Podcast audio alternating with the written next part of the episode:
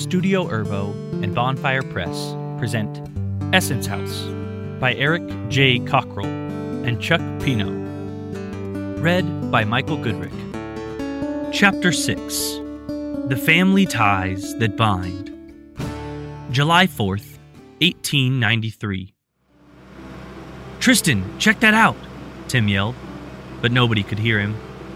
The building was a modern marvel 425,000 square feet of machine after machine, engines cranking and churning, steam, electric, coal. You could find literally anything you were looking for, and it was fascinating to seven year old Tim. It was fascinating and it was loud.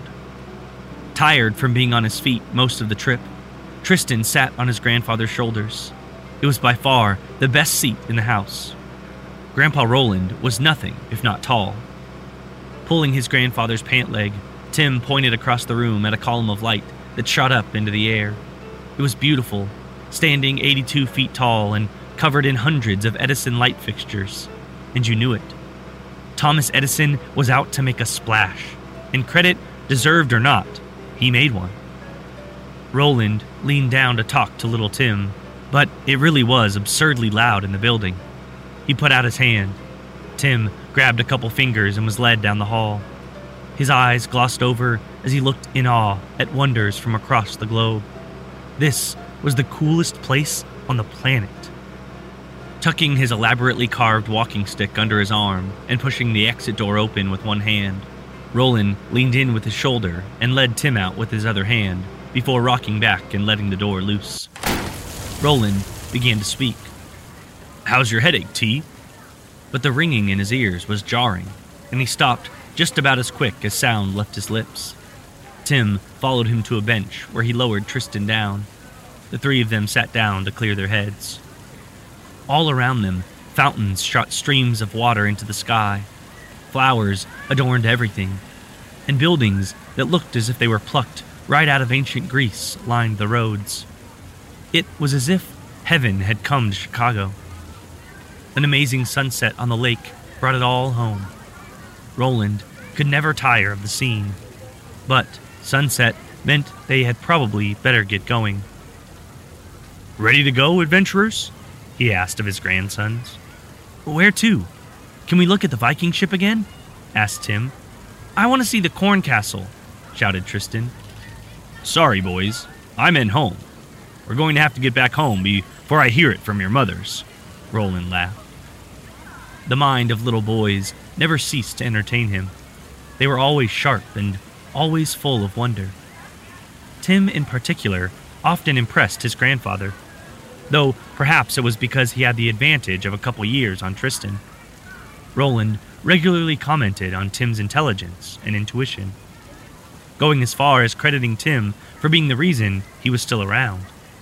Of course, everyone knew that he was not around, really. Well, everyone except the boys. Roland was as real to them as anybody they ever encountered. It didn't matter that he also took up residence in a lot on the family's personal burial ground. Can we go back to the Ferris wheel on the way out, Grandfather?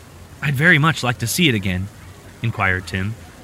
As a matter of fact, we will be heading that way, said Roland, but we won't be able to watch it for long.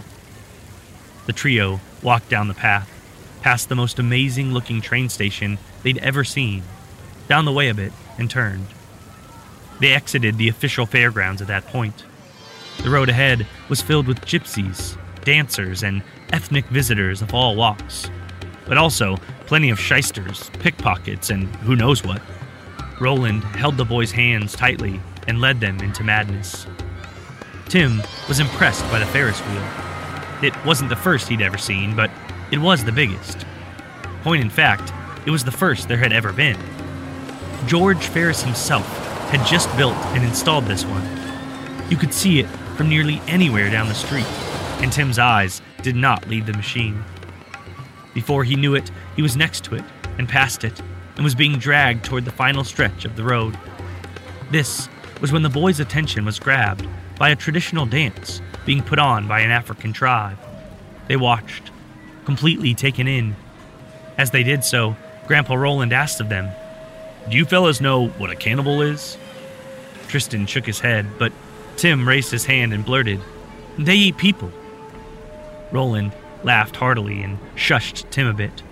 It's not polite to say such things so loudly, Tim, but yes, they eat people. They say the Dahomey are cannibals back home. Tim and Tristan were not impressed. He leaned down and whispered, They also say there are two fewer of them than there were last week. The boys' eyes widened. Ew, they groaned. Tim always remembered that day as he passed the old Art Palace building on the drive into Chicago down Lakeshore Drive.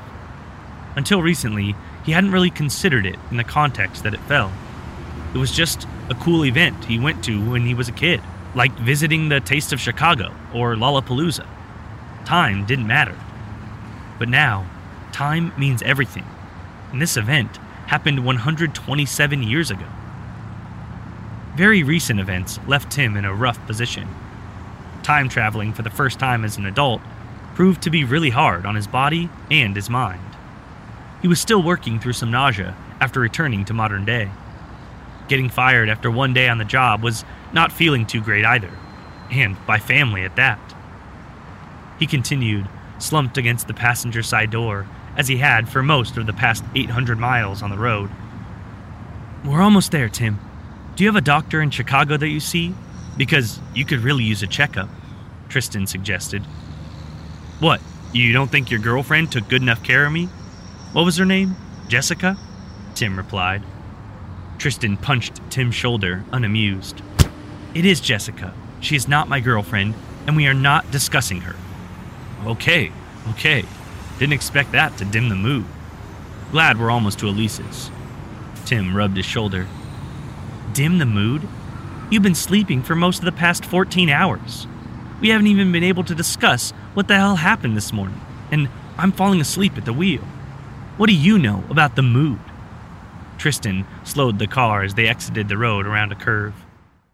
Tim was tired of that question, What do you know? But he also knew that Tristan was exhausted, and that Tim had not exactly pulled his weight on this drive. So he sat in silence as Tristan maneuvered the city streets and pulled up to Tim's grandmother's old house. So, is this where you guys went after the crash? Tristan asked. Yep. Grandpa Silva was living alone here, so there was plenty of space. Sean said they have plenty of room for us, but things will be getting hectic, with Elise coming home with the baby in tow in the morning, Tim explained. Speak of the devil. That must be him now, Tristan said, pointing to the man standing at the porch. Sean waved and walked down toward the car as the cousin stepped out. He extended a hand and patted Tim's back as he hugged him. Thanks again, bro, Tim said. Hey, you guys are family, and we're glad to have you back in Chicago. Tristan, I'm Sean, he said, extending his hand. Tristan returned the gesture and shook his hand. I really appreciate you taking us in tonight. We had no idea where to go, but felt awful calling Elise in the hospital like that. We know it's an inconvenience. We have another newborn baby. We don't even know the word convenience, Sean laughed. Just let Elise have whatever space she needs, and we'll have no problems. This is a time to celebrate. Sean led the pair up to the house, and they were greeted by Tim's nieces and nephews in a burst of excitement. The night ended with some exhaustive fun and games with Tim, Tristan, and the kids. Just the kind of family time the duo needed in contrast to how the day had begun. Tim woke to some commotion downstairs. The sunlight that overwhelmed the tiny window curtains told him that they had slept through the morning, and Tristan's snores told him Tristan could be out for the afternoon. Tim wandered down a flight of stairs into a hallway lined with open doors with clear signs they were left in haste. He rounded a corner and down another flight, where he found the kids surrounding a baby carrier and his brother in law helping his sister Elise through the door. He headed to the door, taking his sister's arm to relieve Sean who was also burdened with luggage. As they sidestepped the family and headed to a couch, Tim asked, Can we talk, Elise? Sean shouted from the other room, Jesus, Tim, she just got home with her baby. Can we hit pause on the family drama for a little while? It's okay, Sean. We're overdue, and I need to know what he's done, But Jesus, Tim, he's not wrong. Elise interjected as she got up and walked across the room to her newborn baby. She walked back to the couch, rocking the baby, as Sean rounded up the kids, ordering their beds made. I'm sorry, Elise.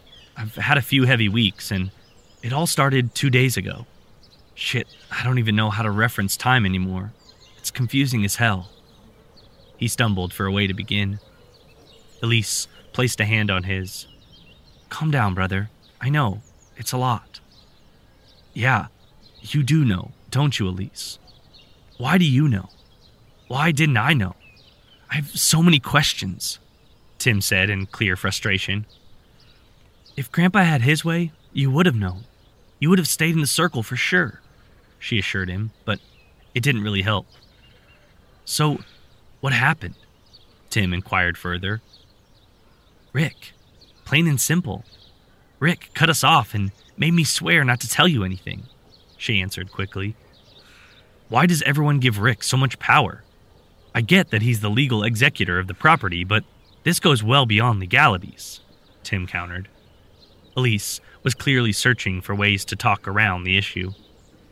Look, Tim, you're better off not being involved in all this. I've got a good routine going and I've got my way around Rick, but there are times when I wonder if it's worth all the trouble. It's just all so unnatural. Tim looked as confused as ever. I feel like every time you speak, I have a dozen new questions. Can we just start from a beginning point and work? Wait, did you say you have a way around Rick? Are you using the Essence House too? How do you not use something like the Essence once you have access to it? It's our birthright, and the single craziest damn thing on the planet, she responded. What the hell, Elise? I just don't get it. Why didn't you? It's dangerous, Tim. I'm using it as our family has used it for decades. Hell, maybe centuries. It's a passage to a point in time that I can bring my children to spend time with our father. She began to explain. Tim's jaw dropped, and the color withdrew from his face. You've been visiting Dad, and you've never told me? It's really complicated, Tim. I couldn't risk something happening and my children being cut off from their grandparents, she said, not sounding all that convincing to herself. Grandparents? Mom, too? Tears poured down Tim's face. He missed his parents very deeply. Sean walked in and scooped up the baby, handing his wife a cup of water. Elise sipped the water and put an arm around her brother. Okay, look. Obviously, matters have changed. I'll let you in on what I know, and we'll figure things out from there. Please, Tim begged. Elise started. I've always known about the essence. I was a little older when we last used it, and it wasn't really hidden from our family, at least not at the time. All I know is that at some point after the plane crash, Rick deemed the house and its power as dangerous. We were forbidden to return to the house, and Rick attempted to convince me that the powers of the house were figments of my wild teen imagination. How did you change his mind? Tim inquired. She answered, I never did. That's where the way around Rick opened up. I was visiting Aunt Florence a few years ago, and you know how she is super hippy dippy and informal and all. Well, she got really serious. She said Rick hasn't been the same in a long time, and she honestly sounded a little sad and a little afraid of him. Apparently, Rick had been harassing her by phone about an item of Grandpa Roland's. Remember that? Tim interrupted. His walking stick? He was looking for the walking stick. Elise asked, How did you know? Tim rolled his eyes. He was asking if I knew anything about its whereabouts when he called me about managing the property, but I hadn't seen it in years. Well, Aunt Flo had the stick in a case in her attic but she was not giving it up to Rick, Elise revealed. Let me guess, it's some kind of magic wand? Tim said, only half sarcastically. Remember when Grandpa would take us on trips? Remember how he never had to get us back to the house? We would just appear there? It was that stick. Aunt Flo said the intricate carving at the top of the cane enclosed a stone that had some significance to the previous location of the house. Honestly, I didn't ask too many questions. I just knew that it could connect my kids with their grandfather, with Rick being none the wiser, and that was good enough for me. She asked me to take it home to Chicago and hide it, and was explicit that nobody could know, for fear that Rick could find out. Previous location? They moved the house at some point? Tim questioned. I didn't ask many questions, but hey, tell me what you guys did. It's your turn. Tim slumped back and wiped his hand down his face and began telling his sister about his reunion with Tristan and how they ended up in 1995. Upstairs, Tristan was finally awake and his mind was racing. He was still in bed, but he was frantically pecking away at his cell phone's digital keyboard. He needed to know what happened to his past acquaintance, Jessica, that she would enter the apparent employment of his father. Tristan was beyond frustrated, though, that he could not find a trace of her in any records after 1995. And Tristan wasn't sure anybody outside of the FBI had more access to online research information. He'd subscribed to every online record database he could find while preparing for his trip that very same year. Frustrated, Tristan put his phone down and headed out of the room. As he reached the bottom floor of the house, he heard Tim talking about emerging from the Essence House wine cellar to find Rick waiting there. Wow, you guys are crazy, Elise said, shaking her head. No doubt, Tristan smiled. So, what do we do next? asked Tim. Well, me? I'm going to breastfeed a baby. You guys should probably talk, though, Elise said as she got up and walked out of the room. Tim stared long and hard at his cousin. Tristan was fine with Tim getting the first word in. He still had thoughts to gather. You said Jessica's off limits, and I can accept that, though I hope you'll fill me in eventually. Going back, though, that's what I'm taking off the table. We aren't doing that again. Tristan contemplated on this, attempting to choose his words wisely. I got desperate while you were out, Tim. I know it was dumb, but I decided my dad could handle dealing with more time travel crap. I called home. Tim rubbed his skull and winced. He could almost feel another headache coming on. I know firsthand that it can go bad, for more reasons than I want to admit right now. I promise, Tim, I won't try that again. Tim smiled in approval and reached for a handshake. Tim's phone buzzed. He shook Tristan's hand quickly and then slid his thumb over the screen to reveal a text message. Tim, it's Barnabas from the tailor shop in town. I finally see you got my message at the hospital. Come to the shop as soon as you're able. It's time to talk. E.G.B.